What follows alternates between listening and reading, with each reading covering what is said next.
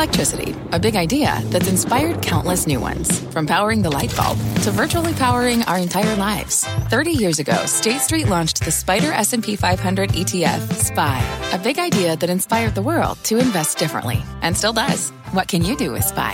Before investing, consider the fund's investment objectives, risks, charges, and expenses. Visit ssga.com for a prospectus containing this and other information. Read it carefully before investing. SPY is subject to risks similar to those of stocks. All ETFs are subject to risk, including possible loss of principal. Alps Distributors, Inc. Distributor. Homes.com knows that when it comes to home shopping, it's never just about the house or condo. It's about the home. And what makes a home is more than just the house or property. It's the location and neighborhood. If you have kids, it's also schools, nearby parks, and transportation options. That's why Homes.com goes above and beyond to bring home shoppers the in-depth information they need to find the right home. And when I say in-depth, I'm talking deep. Each listing features comprehensive information about the neighborhood, complete with a video guide. They also have details about local schools with test scores, state rankings, and student to teacher ratio. They even have an agent directory with the sales history of each agent. So when it comes to finding a home, not just a house, this is everything you need to know, all in one place. Homes.com. We've done your homework. My mission is simple to make you money. I'm here to level the playing field for all investors. There's always a bull market somewhere, and I promise to help you find it. Mad Money starts now. Hey, I'm Cramer. Welcome to Mad Money. Welcome to Cramerica. I've been with my friends. I'm just trying to make you a little money. My job is not just to entertain, but to educate, teach. Put this one in perspective. So call me at 1-800-743-CNBC or tweet me at Jim Cramer. The market got decked today. Dow plummeting 433 points, S&P plunging 1.14%, Nasdaq nosediving 1.24%.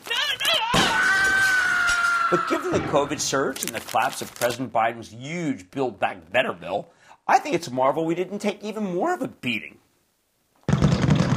And we were able to come back rather convincingly from the midday lows. The oddly named Build Back Better bill could have given the economy some much needed stimulus. Perhaps something we need now that the Fed's tapping the brakes and the previous stimulus packages are well in the rearview mirror. The reign of COVID, now in its Omicron phase, although Delta is very much still out there, is doing a number on our collective psyche, although you wouldn't know it from the Boffo Spider Man box office numbers this very weekend. Before I go overboard saying things could have been worse, let me explain the less than precarious state we find ourselves in. Get that? Less than. This is a state where I think you need to stay the course, even doing some buying, as we did for my charitable trust, where, of course, you can see all of our moves before we make them if you join the CNBC Investing Club. Yep, I think this is a keep calm and carry on moment. I'm going to tell you why. First, by now, look, we're no strangers to COVID. Those of us who've chosen to embrace the fear going maximum vaccination now accept that it may not be enough to ward off the pandemic, this time in the form of the Omicron variant. I know I sure couldn't. I went to a party last week, Monday, a party filled with people who had negative PCR tests that very day, and I still caught it. I made the mistake of not wearing a mask. I let my guard down because everyone had been tested that very day, same day. So I felt secure. Why shouldn't I? What I didn't realize is the Omicron strain may be 70 times more contagious than Delta. That puts it in the same league as measles, where one kid would get it and then the outbreak would spread to the whole class that same day. I didn't know I'd caught Omicron until Thursday. I like to use, well, the uh, Abbott's Binax Now test. And that morning I tested negative. Then I had a bit of laryngitis during the show, nothing new for me, as I typically lose my voice three or four times a year. But this time I stood down from Thursday night's taping and used a Binax Now to test myself. Well, sure enough, when the show concluded, there were these telltale two lines, and my heart sank. I mean, that's a genuine sample from this morning. And I knew what awaited me and feared for my terrific teammates until we get an all clear. Fortunately, probably because I've had three Moderna doses, the last one being a full dose, the pain and tiredness and raw throat didn't last past Saturday. I've been on the road to recovery ever since. Thank you for all the well wishers today. Unfortunately, I tested positively again today, so there's no return to the office. I feel terribly for those who are fighting for their lives from this disease, but I'm so grateful for the vaccines, even as I tire of telling people it's worth getting vaccinated. We may soon be in the you're on your own pal moment here, where we all have to accept the personal risk Although the unvaccinated who go to the hospital might not have taken that much needed bed if they had just gotten jabbed, they think I'm preaching. I think I'm teaching. However, if Omicron does become the dominant strain, uh, it, many people think that could be a given, uh, then infected people, well, they can't tell when they've gotten sick. Unless we're all triple vaccinated, we may not be able to avoid another dangerous situation where the hospitals get overloaded. And that is the biggest concern at this point. Hospitalization. Forget the caseload number. They don't mean anything anymore. It's hospitalizations. Now, we'll have Dr. Eric Topol on the show later tonight. He is our favorite COVID expert. But in my uh, experience, as long as you you're triple vaccinated, getting Omicron may not be as hazardous to your health as you thought. That's a positive one that isn't baked into the averages. I like it. How about the future of Biden's massive spending bill? First, it was obvious this legislation was going nowhere for the off year elections last month, so I'm not sure who's left to be surprised. The Democrats never had the votes to pass a major expansion of the social safety net, but a lot of people do seem surprised. So we'll treat this as real news. What, what's it mean for the market?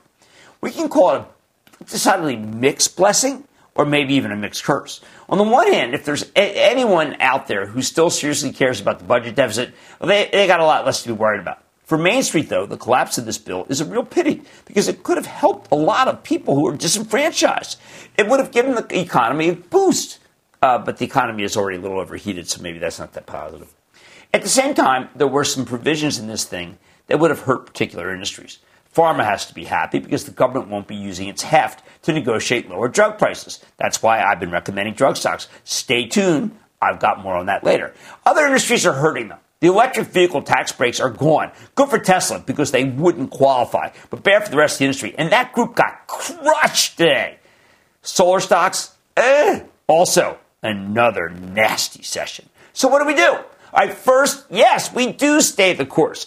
No need to dump your stocks here. In fact, we added to our positions for my charitable trust. We got a lot of cash. We put some of it to work. Now, remember, we did some selling near the highs. We get you the bulletin so you know that. I'm not too worried because there's no systemic risk here. And even the non systemic risk is something we've already dealt with. Second, we need to pick stocks opportunistically. This was day one of the sell off when everything goes down indiscriminately. Although you did get buyers of the consumer products companies coming in at the end of the day. That is not unusual. On day two, the slowdown start, stocks start to gain strength. Think healthcare and consumer packaged goods plays. So you might want to pick some of those up, particularly in the healthcare category. That's what we were doing today. You also have to expect a rebound in some of the mega tech names, which were some uh, the ones that bounced earliest last time we had COVID. More on that later. Their case will be bolstered by the great numbers from Micron that came after this close. I think that Micron's a good stock. You know, I like the semis. You may even see a bounce, by the way, in some retail names tomorrow because you know what? Wonder of wonders, Nike reported a good number tonight too. Boy, that stock had been straight down. Third, remember that historically tomorrow marks the beginning of the Christmas rally we talked about. Well, Santa Claus, Christmas, ecumenical, whatever. That uh, you know, I don't mean to make. Some people call it the Santa Claus rally. Some people call it the Christmas rally. I'm trying to to include a let's say a melting pot here, and that's we're using Larry Williams, the legendary technician and market historian, to help us. For the last 20 years, Santa Claus has showed up almost without fail. I know we've got some unique circumstances this year, but I wouldn't bet against the Santa Claus rally. It's got very bad odds to bet against the rally or to bet against Larry Williams. Now, I don't think we've heard the last of the Build Back Better either. There will be another slimmed down version that moderate Democrats like Joe Manchin will be willing to endorse. Come on, it's Washington. They always figure it out. I mean, not to do it right. You got to keep in mind that the Democrats have the narrowest possible margin in the Senate, which means it only takes one guy to hold the whole caucus hostage. I also believe that after Christmas, the port situation will some, be, uh, let's say, lessened, and some raw costs will come down, making the market more palatable. Hey, by the way, oil came down big today. Now, I don't want to just say it's a bad market, like it's some sort of bad football team. It takes a very long time for a franchise to make a turn. Lots of good draft picks, some fresh coaches at the helm, a lot of luck. The stock market, on the other hand, can turn on a dime. So you need to be on the lookout for stories about how the Omicron strain isn't particularly damaging as long as you're vaccinated and boosted. The bottom line, as more people realize they won't have to go to the hospital or take a few days off if they get sick, again, assuming they've got their shots, I expect the market to be able to mount a comeback. Let's take some calls. Let's go to John in my home state, New Jersey. John. Hi, Jim. I have a two-part question uh, for What's you going on? regarding the fintech company SoFi. Uh, given your expertise, uh, when do you think Okay. the company will be approved for the bank charter? And do you think it has bottomed out with the recent 40% decline? I think it's bottomed out because I think that they got rid of all those insider sellers, and I don't know exactly when the the uh, chart is going to come because the government's quite fickle. But I do think at these levels, SoFi at 14 is a buy. Let's go to Andrew in California. Andrew. Yeah. Hey, Jim. Uh, one. Uh, hope you hope you're feeling better. Uh, my I am. Thank you so much running. for saying that. Yeah, my question is on on running. Uh, just had their best quarter ever, and it seems like everyone loves their shoes. Uh, given their stellar balance sheet yes. and continued growth, uh, do you have any reason to believe the stock shouldn't move any higher? And any concerns with the high competition in the athleisure market, and of course the uh, ongoing supply chain challenges? Well, look, I think this is a great question because what it says is that in another market, before the Fed started uh, its decision to tighten, this would have been the one to own. Now we got to go with Nike, even up five from where it was after a terrific quarter this very evening. Now I know it was a brutal day, but you know what? Could have been much worse. This is a keep calm and carry on moment. I think the market is going to bounce back because I think Santa is coming to town. He's going to give us a couple extra points. All Mad Money tonight. Stocks slid today as Omicron fears intensify. What do we do? Well, we sit down with Dr. Eric Topol to help make sense of the COVID surge. Then kicking off the new year with a breakup. I'm circling back to stocks that are splitting up to unlock value and telling you if they could be worth considering heading into 2022. And digital currencies have been around for a while now, but 2021 was the year the wider crypto world made its mark. I'm sitting down with a visionary in the space, and, and, by the way, and not an angry guy. FTX's Sam Bankman Fried, not arrogant like the rest of the guys that I've had to interview about this. Uh, we're going to find out what the new year means for the cryptocurrency, so stay with Cramer.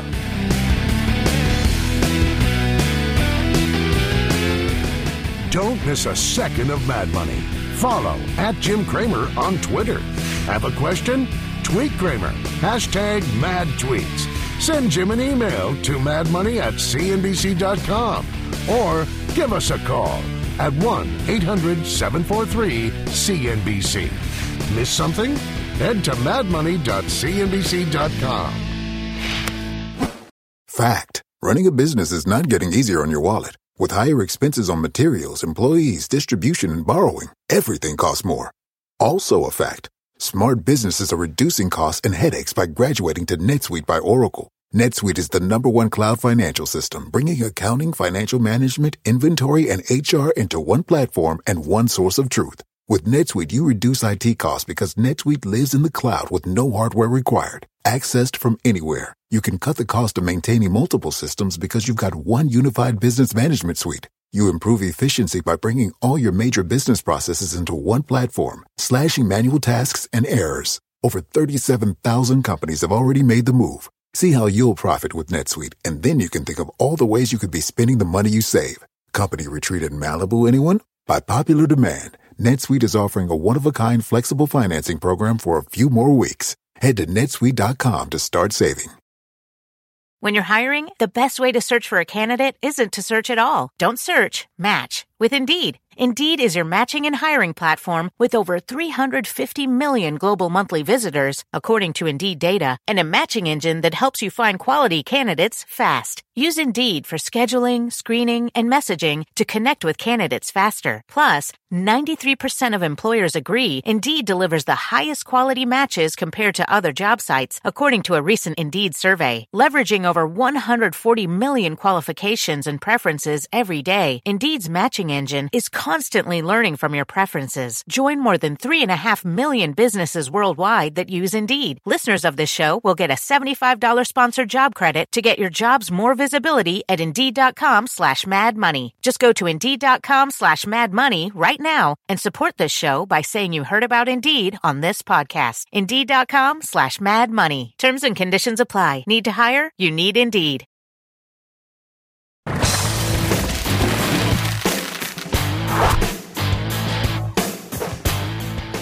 as the Omicron strain spreads like wildfire across the Northeast, something I know all too well because I caught it myself, the market's getting obliterated.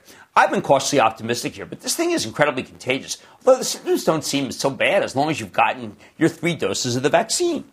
That's why tonight we need a COVID checkup with Dr. Eric Topol, True North, the fantastic cardiologist turned founder and current EVP of Scripps Research, who's become our most trusted source in the pandemic. Dr. Topol, welcome back to Mad Money.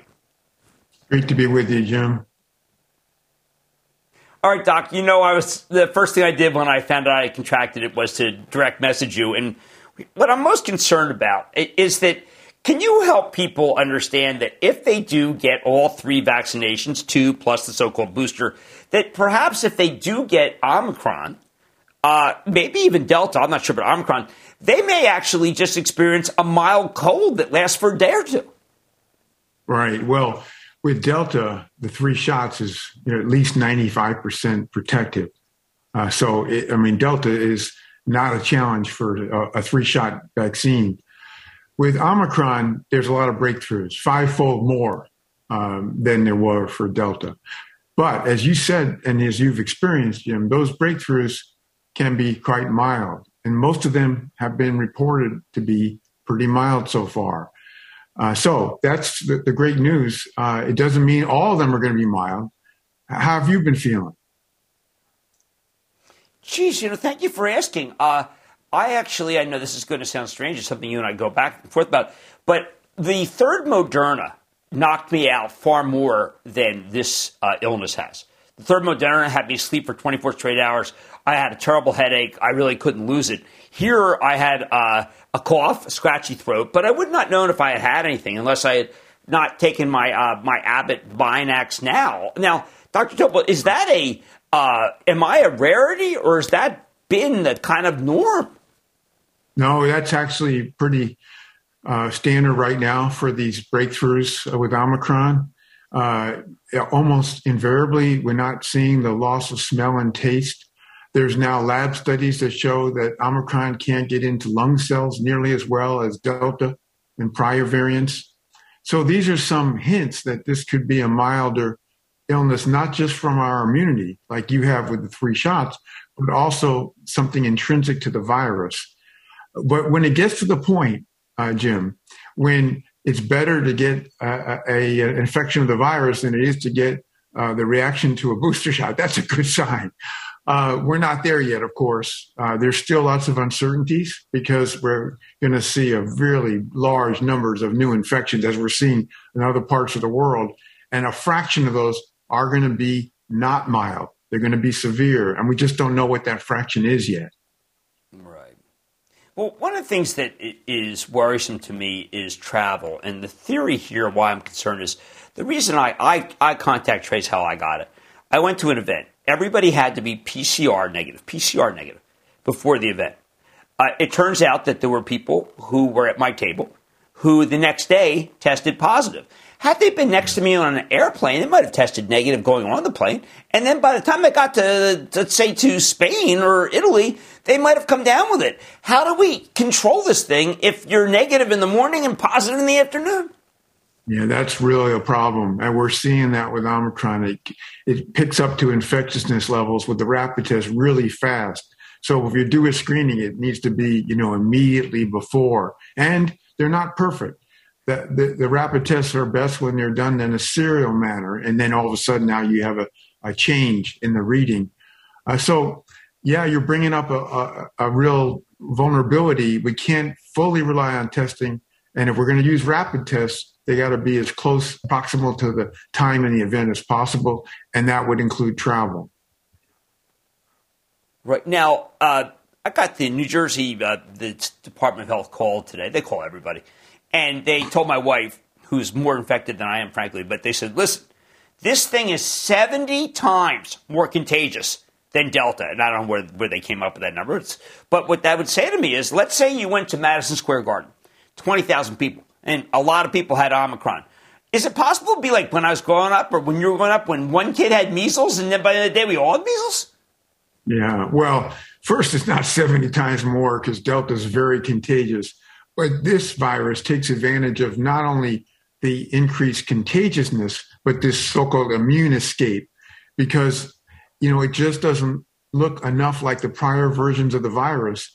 So when our immune system basically doesn't recognize it. And that's how it can spread so easily. That's really what's fueling a lot of this. But yes, the problem is you're in a room, you're in an indoor event, and it's going to spread. And uh, this is a real problem. That's why we still need to use masks, better masks, high quality. Uh, we don't want to get these infections because it's a roll of the dice right now. If we knew that everybody was going to have a mild infection, uh, that'd be great. But we don't know that at all. The spread is akin to the, these other viruses that are notorious for spreading so easily. Yeah, I'm glad you pointed that out because I had this wishful thinking, saying, "Oh my, if everybody had what I had, we would blow through this, and the world would be a better place." And that's just some sort of Pollyanna gobbledygook. I don't want to fall prey to that. Dr. Eric Topol, once again, you have been true north. I'm sorry if I, I, I made you my doctor after this, after getting sick. You're such a good man. EVP of Scripps Research. Wow. I love it when you're on the show. Thank you so much. Thank you, and I'm so glad you're doing well. Thank you. Well. I am doing well, fortunately, because of people like Dr. Topol who tell me not to worry and not to panic, but to be careful. Mad Money's back in. Coming up, will three big breakups give a new face to pharma? Cramer explains what you can do to cash in on biotech's new look. Next. The spirit of performance defines Acura, and now it's electric. Introducing the all electric ZDX, Acura's most powerful SUV yet. While what powers their cars may change, the energy that makes Acura never will. Crafted using the same formula that brought them electrified supercars and multiple IMSA championships, the ZDX has track tested performance that packs an energy all its own. With a premium Bang & Olufsen sound system and up to 313 mile range on a single charge, and a Type S variant with an estimated 500 horsepower, the ZDX is everything they said electric could never be.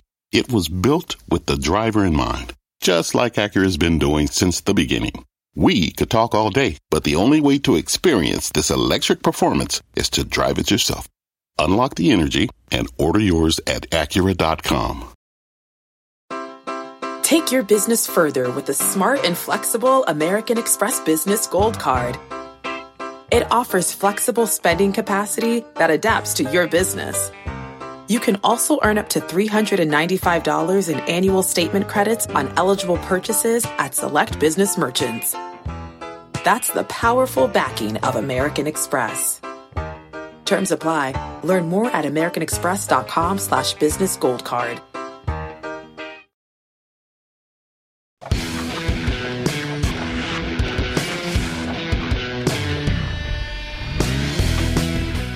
Last week, we sold off because of the Fed. Today, we sold off because of the Omicron strain and the failure of President Biden's huge spending bill to get passed. But even when this pullback ends, uh, the market's not going back to normal, it's not going to happen. We're in a new world now, one where the Fed is no longer your friend. And that changes the kinds of stocks that can work. I keep telling you that in this environment, you want to bet on the tangible over the conceptual. Companies that actually make stuff, do things, with real earnings, real dividends, and ideally real catalysts, not just the promise of those things many years down the road. In other words, you need stocks that are Fed proof, and with the Omicron strain exploding all over the world, you also need them to be COVID proof. Which brings me to Big Pharma. These are textbook safety stocks. When you're worried about a slowing economy, it makes a ton of sense to park your money in the drug stocks. It's always worked because they do just fine regardless. You don't stop taking medication just because Jay Powell says he'll hit us with three rate hikes next year, although he didn't do that. And you definitely don't stop filling your prescriptions when COVID is raging. But it's my job to teach you how to identify winners. So I'm not really giving you a blanket endorsement of big pharma. I want to show you how to find the best ones. Right now, practically the whole group is insanely cheap on an earnings basis to the point where a few drug companies have finally decided to take their fate into their own hands. And that's why Bausch Health, GlaxoSmithKline, and Johnson & Johnson are all in the process of breaking themselves up in order to unlock value for their shareholders. And there is substantial value to unlock. So let's take these three big pharma breakups one by one. Let's start with Bausch Health Companies, BHC. I like this one so much that we bought it today for the charitable trust, and we told you in the bullpen, they put it in the bullpen last week, right after we spoke to Joe Papa. Uh, but you want more information? CNBC Invest, Investing Club has got it all. Now, Bausch has become the ultimate comeback story. This is the company formerly known as Valeant, which we hated, by the way. Yeah, that was that former roll up that took on a mountain of debt in order to make endless acquisitions. It then collapsed under its own weight when rates started rising in 2015. But as they were also running out of takeover targets. Valeant stock just got crushed. There was a ton of controversy over their shady business practices, and the management team got the boot. See you later. Then that's when the board brought in Joe Papa as chairman and CEO. Now, this guy's done a remarkable job of turning things around. In five years since he came on the show, he's paid off a huge chunk of debt, stabilized the business, settled the legal issues, and even fixed the business model to the point where Bausch now has positive organic growth again. Who would have thought that could happen? Then last year, quietly, he rolled out a plan to break up the company. First, he planned to spin off Bausch & Lomb as an independent eye care business. Then this August, Papa said he'd be spinning off his Solta medical business. It's, it's, the aesthetic side. By the way, it's a pretty good aesthetic business, which uh, that left behind a pure play pharmaceutical company with some great gastrointestinal drugs. So how much could this thing be worth if you split it into three pieces? All right, let's do some back of the envelope math. Bausch intends to spin off Solta Medical early next year. This aesthetics business, still relatively small, had 219 million in sales through the first nine months of 2021. But they've also got fast growing, fast growth, and lots of devices that give people clear, smooth skin. I use one of them, and it's really pretty amazing. Uh, it, it's called Fraxel. It really hurts. Right now, the Solta division is growing at a 27% clip, and they should be able to generate $171.5 million in earnings before interest, taxes, depreciation, and amortization this year. That's real money. How much would, would the market pay for that? Well, if we value Solta like it's pure, say InMode, it'd be worth $5.15 billion. Okay? Now, how about Bausch & Lomb eye care business, really, which remember, is the gold standard. We actually have a very good comparison here. Alcon the Swiss eye care company. If you value Bausch & Lomb like Alcon, it'd be worth 21 billion. I think it's actually better than Alcon. Finally, what about the remaining drug businesses that we left off after the spin-off? Well, even if you assume it keeps being valued like Bausch Health, this would be a $6 billion business. I think that's incredibly conservative. Add it all up, and these three enterprises will be worth 32.3 billion. However, the company still has this mountain of debt, $21.9 billion worth. Subtract that, and you end up with a $10.4 billion sum of the parts valuation, which is $29 per share. And that's roughly 17% higher than where the stock's trading right now, even after a big run for the stock today. Again, that's very conservative. JP Morgan published a piece arguing the stock could jump to the high, high 30s. Whoa! Which makes perfect sense to me. We're buying this for the Chapel Trust precisely because we think $29 is the bear case. In reality, there should be a lot more upside. If you want to check, uh, know more, please check your club bulletins. We were extensive about it today right in the middle of the downturn is when we issued. We tried to not move the stock ourselves, for heaven's sake. Now, next, there's the GlaxoSmithKline breakup, a little muddle. They've been working on this one for uh, three years. In 2019, Glaxo merged its consumer health business with Pfizer's consumer business, created an over the counter powerhouse, and said that within three years' time, it would spin off the unit. This summer, we finally got an update. Glaxo currently pays a big dividend that yields 5% here, and everyone expected a big cut. Well, just a second. Management said they're only cutting it by 31%. Also gave you some encouraging sales and earnings projections for the next five years. Uh, I got to tell you, this one is so difficult to get your arms around, but the thing I like best about it is that Elliott Management's in there, and they're a very smart but very tough hedge fund, and they want to bring in new leadership. Now, I don't know about that. I don't know if they're going to get their way, but these situations usually motivate management to deliver for shareholders. Still, one more reason to like this. I think you can rally 10% without much heavy lifting. Third, there's the uh, most quizzical, and that's the J and J breakup. Quizzical because I didn't know they needed to break up. Like Glaxo, J and J wants to spin off its consumer health division as a separate company, leaving behind a best-of-breed drug and medical device business. I'm a huge fan of Johnson & Johnson. Uh, and the breakup, I guess, because management favors it. But you need to be patient for this one because it could take, oh, let's say, a year and a half to two years to pay out, to play out. See, that's too long. That's why we went with Bausch for the uh, Charitable Trust. Uh, this one's just taking too long. J and J is one of the best drug businesses out there, but it's always underestimated because it's buried within a larger enterprise. Meanwhile, their medical device business is growing like a weed. If they can throw off the shackles of the consumer division, the remaining companies should get a higher price earnings multiple, maybe much higher. But the consumer business would also get a higher multiple as an independent company too. J&J trades at 16 times next year's earnings. Clorox, Procter & Gamble, and Colgate, all of which I like, sell for north of 24 times earnings because the market values consistency. And J&J's consumer business is at least as good as they are. Plus, I think it can use, it, it, it can bulletproof uh, uses bulletproof balance sheet to act as a consolidator in the industry, something it can't really do as long as it's buried within a larger company that would rather invest in drugs and medical technology. In the meantime, J&J is paying you to wait with the 2.5% yield, and I think the stock could get a boost as we learn more details about the breakup. And sometimes I wish, could we own all these from a charitable trust? I, wouldn't be diversified, but this is a good one too. Of course, their COVID vaccine doesn't seem to be too effective against the Omicron strain.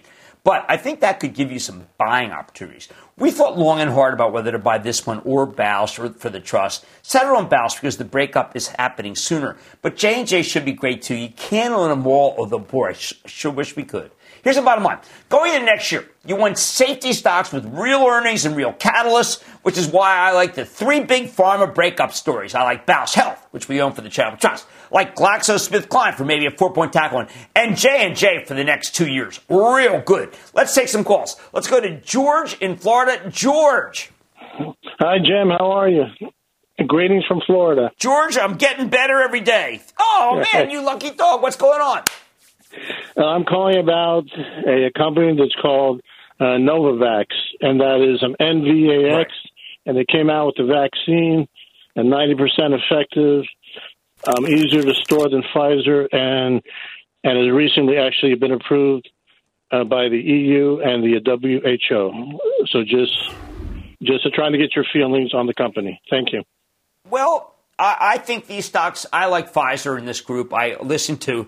Uh, I, you know what? Uh, they had uh, they they had Stan Erck on the. Uh, I'm sorry, Stan Erck on on the uh, closing bell. I thought he sounded good, but I get just decided that Pfizer's the only one of the vaccines. Don't really need any others right now.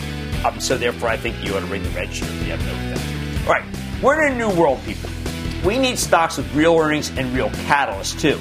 That's why I like Bausch Health. I like GlaxoSmithKline and J&J. Much more mad money ahead. A few weeks ago, FTX's Sam Bankman-Fried offered Congress a crash course on crypto, and he did it politely. He's doing the same for Cramerica tonight. You're not going to want to miss my exclusive. Then nobody wants to think about buying stocks as the market gets steamrolled by yet another wave of COVID. That's exactly what you should be doing here. I'm offering up a list of potential plays. You're crazy if you miss it. And all your calls rapid fire in tonight's edition of the Lightning Round. So stay with Cramer.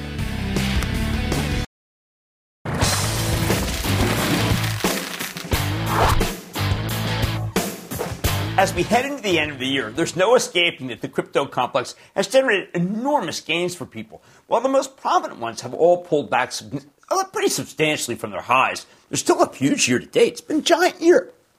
This was the year when crypto went truly mainstream. Regular viewers know that I'm a huge fan of owning some Bitcoin or Ethereum for speculation, as a bit of a hedge too. But fundamentally, we're still at the learning stage when it comes to this stuff. That's why tonight we're going to educate ourselves with Sam Bankman Fried. I can't believe he hasn't been on the show before. The founder and CEO of FTX, one of the world's largest cryptocurrency exchanges. Bankman Fried is one of the faces of the industry, which is why he had to provide testimony to the House Financial Services Committee a couple of weeks ago. I read the testimony, it's pretty smart. So will be doing the same thing for Cramerica. Mr. Bankman Fried, welcome to Mad Money. Well, thanks for having me. Well, Sam, I got to tell you, it's an honor to have you because I think you're pretty much a visionary. And I also think you're Thank a person you. who understands that some people are, well, we're concerned. I mean, for instance, I'll give you a great example. I have Ethereum right now. I made, a, candidly, I was always shared it with our viewers. I made a lot of money with Bitcoin. I want my bank, traditional bank, to take my Ethereum. They won't. Can I go to FTX to put my Ethereum? Yeah, you can. You know, in addition to being an exchange, so a place where you can buy and sell Ethereum, it's also a place where you can hold Ethereum and other digital assets. You can earn interest on it, um, and you can access it from mobile, from a website, and everything else. Okay, now when I read through your testimony, it's clear that you are not anti-regulation, but you do feel that this industry can pretty much regulate itself. And yet we know that there's scoundrels in the industry. Sam, you know, kind of like Gresham's law, the bad can drive out the good. How can you self-regulate or, or should you just actually say to the, say CFTC, CFTC, regulate us? I think it would make a ton of sense for, you know, some combination of CFTC and SEC to regulate the crypto industry. I think they're already markets regulators. A lot of the regulation, frankly, ports over pretty cleanly to the crypto ecosystem.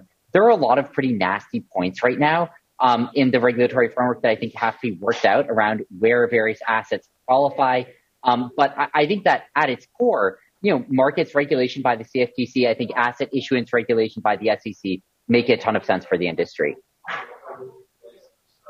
Well, that does make you a bit of an outlier. I think there's some people in the industry who basically enjoy the fact uh, that it's not regulated, which therefore makes it far more difficult for us old mainstream folks to want to go go with it. Your proposal would make it so that billions, really billions of people around the world would want to want to be involved with crypto. How do you get yours to be the prevalent view?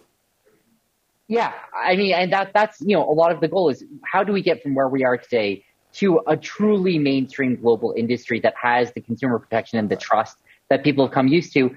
You know, I think that you, you have people going back and forth on like this is a security, this isn't a security, um, and it has really grave regulatory implications right now. Where we need to get to, I think, is a world in which we say, look, some of these things have properties that are like traditional equities or securities. Some of them have properties that are like commodities instead of arguing about exactly what classification they should have, let's make sure that the sort of regulatory oversight that needs to be there is there. Um, and that oversight that doesn't make sense isn't gumming up the industry. And so I think you look at asset issuances, right? Having kind of standard controls that you see like with equities around the supply, the issuance, the burning of tokens would make a ton of sense. But, you know, not mandating that they fill out forms that one couldn't fill out as a decentralized token project. I think with stablecoins, having oversight like, that they have what they say they have makes a lot of sense. Well, uh, do you think there's any chance that you could, uh, let's say, right, be located in the United States, but right now you're still offshore? If you came to the United States, I think that would help your legitimacy greatly. Uh, yeah, totally agree. And you know, we have a U.S. entity. Um, we have a U.S. exchange that Americans can use, FTX US. Um, I'm in Washington D.C. every month or so, talking with uh, policymakers and regulators. You know, we might eventually see more of a unified framework between the U.S. regulatory ecosystem and the international regulatory ecosystem. Right now, both sides are still working out what it's going to look like. So I think we're a little ways away from that, but I absolutely would like to see those come and converge and allow for you know the same entities to be able to operate onshore and offshore. Well, I totally agree. Now, Sam, one last question. I am concerned when I see, for instance, the uh, let's say the cryptos that I that Robinhood, a lot of people Robinhood are trading on. Uh, I see this Solana. I don't know it well. I see Doge.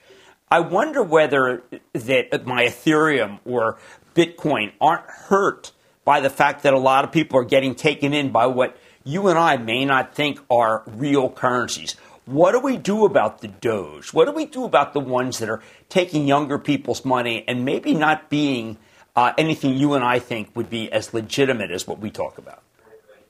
Totally. So, you know, one side of this is you need to have competition, right? Like, you don't want to just have, you know, regulars come in, choose the winner, choose the loser, and, you know, force all of the market cap into things that might not make sense. On the other hand, um, you know, you want to make sure that people aren't just buying into complete scams or things like that.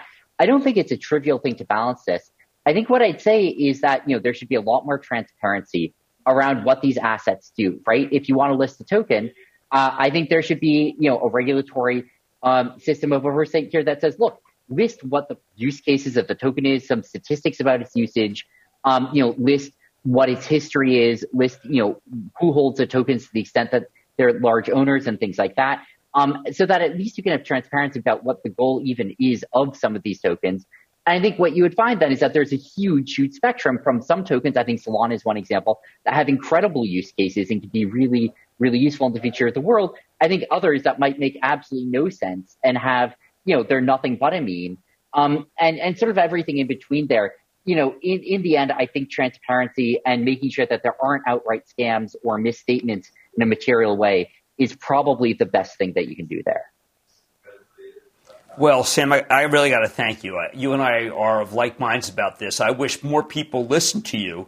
I think that this whole cryptocurrency issue would be, uh, let's say, do well by the transparency that you're talking about. You're good. You're a good spokesperson for your organization and for the, uh, let's say, the entire uh, crypto world. Sam Bankman Fried, the founder and CEO of FTX. Really great to have you on, Sam. I hope to have you back, okay? Of course, anytime. And Money's back after the break. Coming up, a storm is coming. So give us a call. Cramer's got the answers to all your burning questions. The lightning round is next.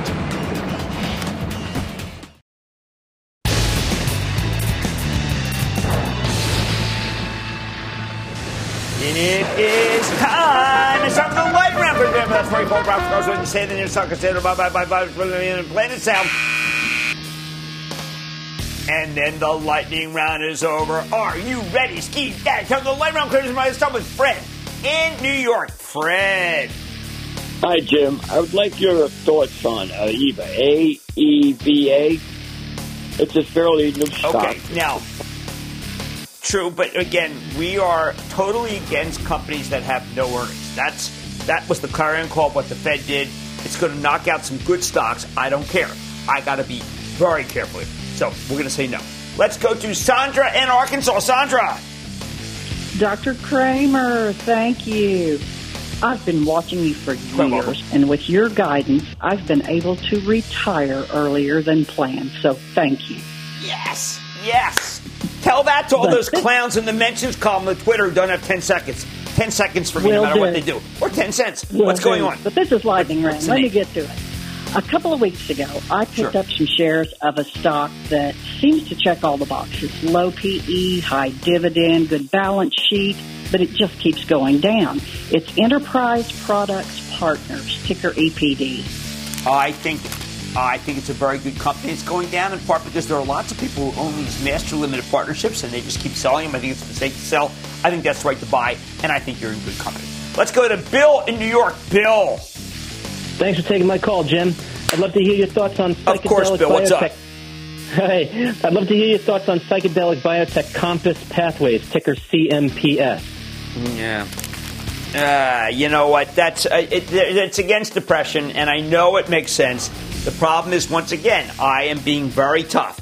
If it doesn't have earnings, uh, or the prospect of earnings very soon, I have to say no. Let's go to Mark in Wisconsin. Mark. Jim, uh, thank you for taking my call. Happy holidays and good health to you and yours. Thank you. I need to know if this stock is a if this stock is a lump of coal or good milk and cookies. The uh, ticker symbol is DOMA. Trades on the NYSE. Name of the company is Doma Holdings. Uh, lump of coal. Most definitely. Let's go to Michael in California. Michael. Mr. Cramer, how are you? Michael. I am good. How about you? I'm doing well, thank you. Um, just real quick, I wanted to get your thoughts on MGM Growth Properties, ticker MGP. I like it. I think that with a five and a half percent yield and some very good, uh, it's got very good cash flow. Uh, so I think you've got a winner, and I would stick with it. Let's go to Santosh in New York. Santosh. Booyah, Jim. Thanks for taking my call. Booyah. Booyah. the What's up? Because of the current COVID surge, what's your opinion on vaccine company Inovio Pharmaceuticals, ticker INO? No, no. Came and went. Forget it. Stay away. Don't want to touch it. You shouldn't either. How about Marty in California? Marty. Yes, hello there, Jimmy. My stock is TPGY, Marty. State Beneficial Finance Corp. Blank check. Was a SPAC stock no. that you recommended no more blank checks. ago. Yeah, and this has become. I Have to understand, the world changed. The Fed has decided to go against the bulls, and I know I cannot just continue to dig in my heels with companies that I think are going to lose people money because at one point before the Fed decided to tighten, I may have liked it. I made a mistake. I have to move forward. That's just the same lessons of the investment club. Made a mistake, explain the mistake, move forward. And that, ladies and gentlemen, is the conclusion of the Lightning Round. The Lightning Round is sponsored by TD Ameritrade. Coming up, don't let another wave of COVID stop you from putting your money to work. This holiday season, Cramer's helping you game plan for any market. Next.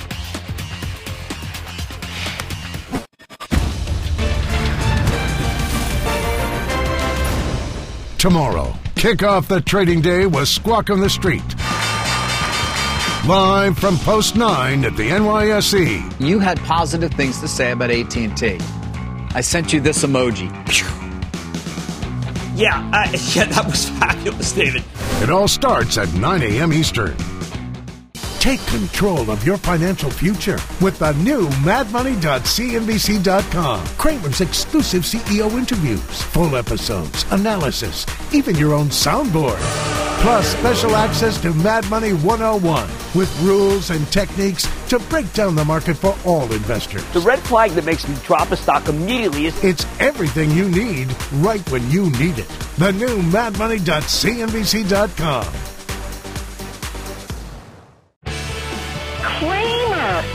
you are super. You are awesome. I'm a first time investor. Thank you for inspiring me to get in the game. Your show is the best. I am so glad you're on TV. I want you to know that you have transformed me. Thank you, Cramer.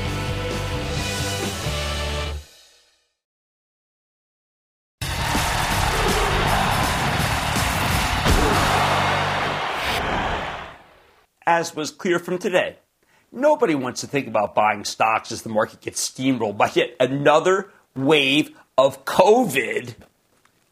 That's exactly what you should be thinking about and doing here. What works at this point? Look at what happened in previous waves. Mega cap tech stocks were the ones that bounced back the fastest. It's been happening for years. Take FANG, that's our original acronym for Facebook, Amazon, Netflix, and Google. These stocks cratered and then rapidly recovered, rebounding far faster than most. Now, Netflix is easy to understand. If you go back to the peak on February 19 of 2020, right before things really unraveled, uh, Netflix plummeted from around 390 at its peak to around 290 at its lows in March. But then the stock bounced back and bounced back hard, breaking out to new highs by mid-April. I know history doesn't repeat, but it rhymes, and that rhyme means Netflix could be a pretty good bet here, as are some of the video game plays, especially Take Two and then Nvidia, because remember, that's the platform for almost all the good ones. Hey, how about Amazon? The online retail colossus fell from 2,170 to below 1,700 peak to trough back then. It started making new highs again in the second week of April. I think the same thing could happen again, augmented by some late holiday buying for those who are now afraid to shop in person thanks to the Omicron strain, which we know is growing pretty quickly. According to the New Jersey State Health Department, who called me today, this variant is 70 times more contagious than Delta, which makes me want to buy Amazon right here, right now. No one's talking about that. They're wrong. Google and Facebook took it much harder uh, during the original outbreak because they're so dependent on advertising. Their stocks both lost more than a third of their value. Then they didn't return to their highs until a few months later. Now you could say two out of four ain't bad. I'd say all four FANG names can be bought because they're much cheaper than the high flying tech stocks with no earnings that traded purely on sales that were so popular not that long ago. Or let me put it this way we own three of them for the Charitable Trust Alphabet, the artist formerly known as Google, Meta Platforms, the artist formerly known as Facebook, and Amazon, which is still Amazon, which is uh, making my life easier, by the way, by sticking by that original name. Now, you can follow the trust by joining the CNBC Investing Club. We sent a bunch of notes today, uh, pretty fortunately at the bottom to do some buying. More recently, we've taken to throwing Apple and Microsoft in with the original FANG gang. In 2020, Apple got cut almost in half, while Microsoft lost a quarter of its value. They were making new highs again that June. Most importantly, though, FANG plus Microsoft all bottomed and recovered long before the S&P 500 which took until August to climb its way back. Even better, FANG just kept chugging its way higher since then. Why is that? Because when you look at the makeup of these companies, they weren't all that impacted by COVID, except for Amazon and Netflix, which got a huge boost for the pandemic. It was insane that their stocks were down so much in the first place. And it's insane that they're selling off again, which is why I pushed them so hard twice on Squawk on the Street this morning. As for Apple and Microsoft, I think they'll hold up better during the initial Omicron carnage because they're benefiting from new product cycles and because the market's not going to crash like it did in early 2020. In the end, you have to recognize that big cap tech has many secular growth characteristics, and the biggest ones also have terrific management, which is why I expect their stocks to bottom before the rest of the market and go higher. We don't have the stimulus now. We don't have the Fed helping us, but we do have a lot of money looking for a home. And FANG plus Microsoft make for some of the sturdiest homes around. As they get hit by the Omicron weakness, you've got my blessing to buy all six. It's that time. It can't be too early, can't be too late. It's just now. I'd like to say there's always a bull market summer. I promise I'll find it just for you right here on Mad Money. I'm Jim Cramer. See you tomorrow. The news with Shepard Smith starts now. This podcast is supported by FedEx. Dear small and medium businesses, no one wants happy customers more than you do. That's why FedEx offers you picture proof of delivery, packageless and paperless returns, as well as weekend home delivery to 98% of the U.S. on Saturday and 50% on Sunday. See the FedEx service guide for delivery information. FedEx Ground service is also faster to more locations than UPS Ground. See what FedEx can do for your business. Absolutely, positively FedEx.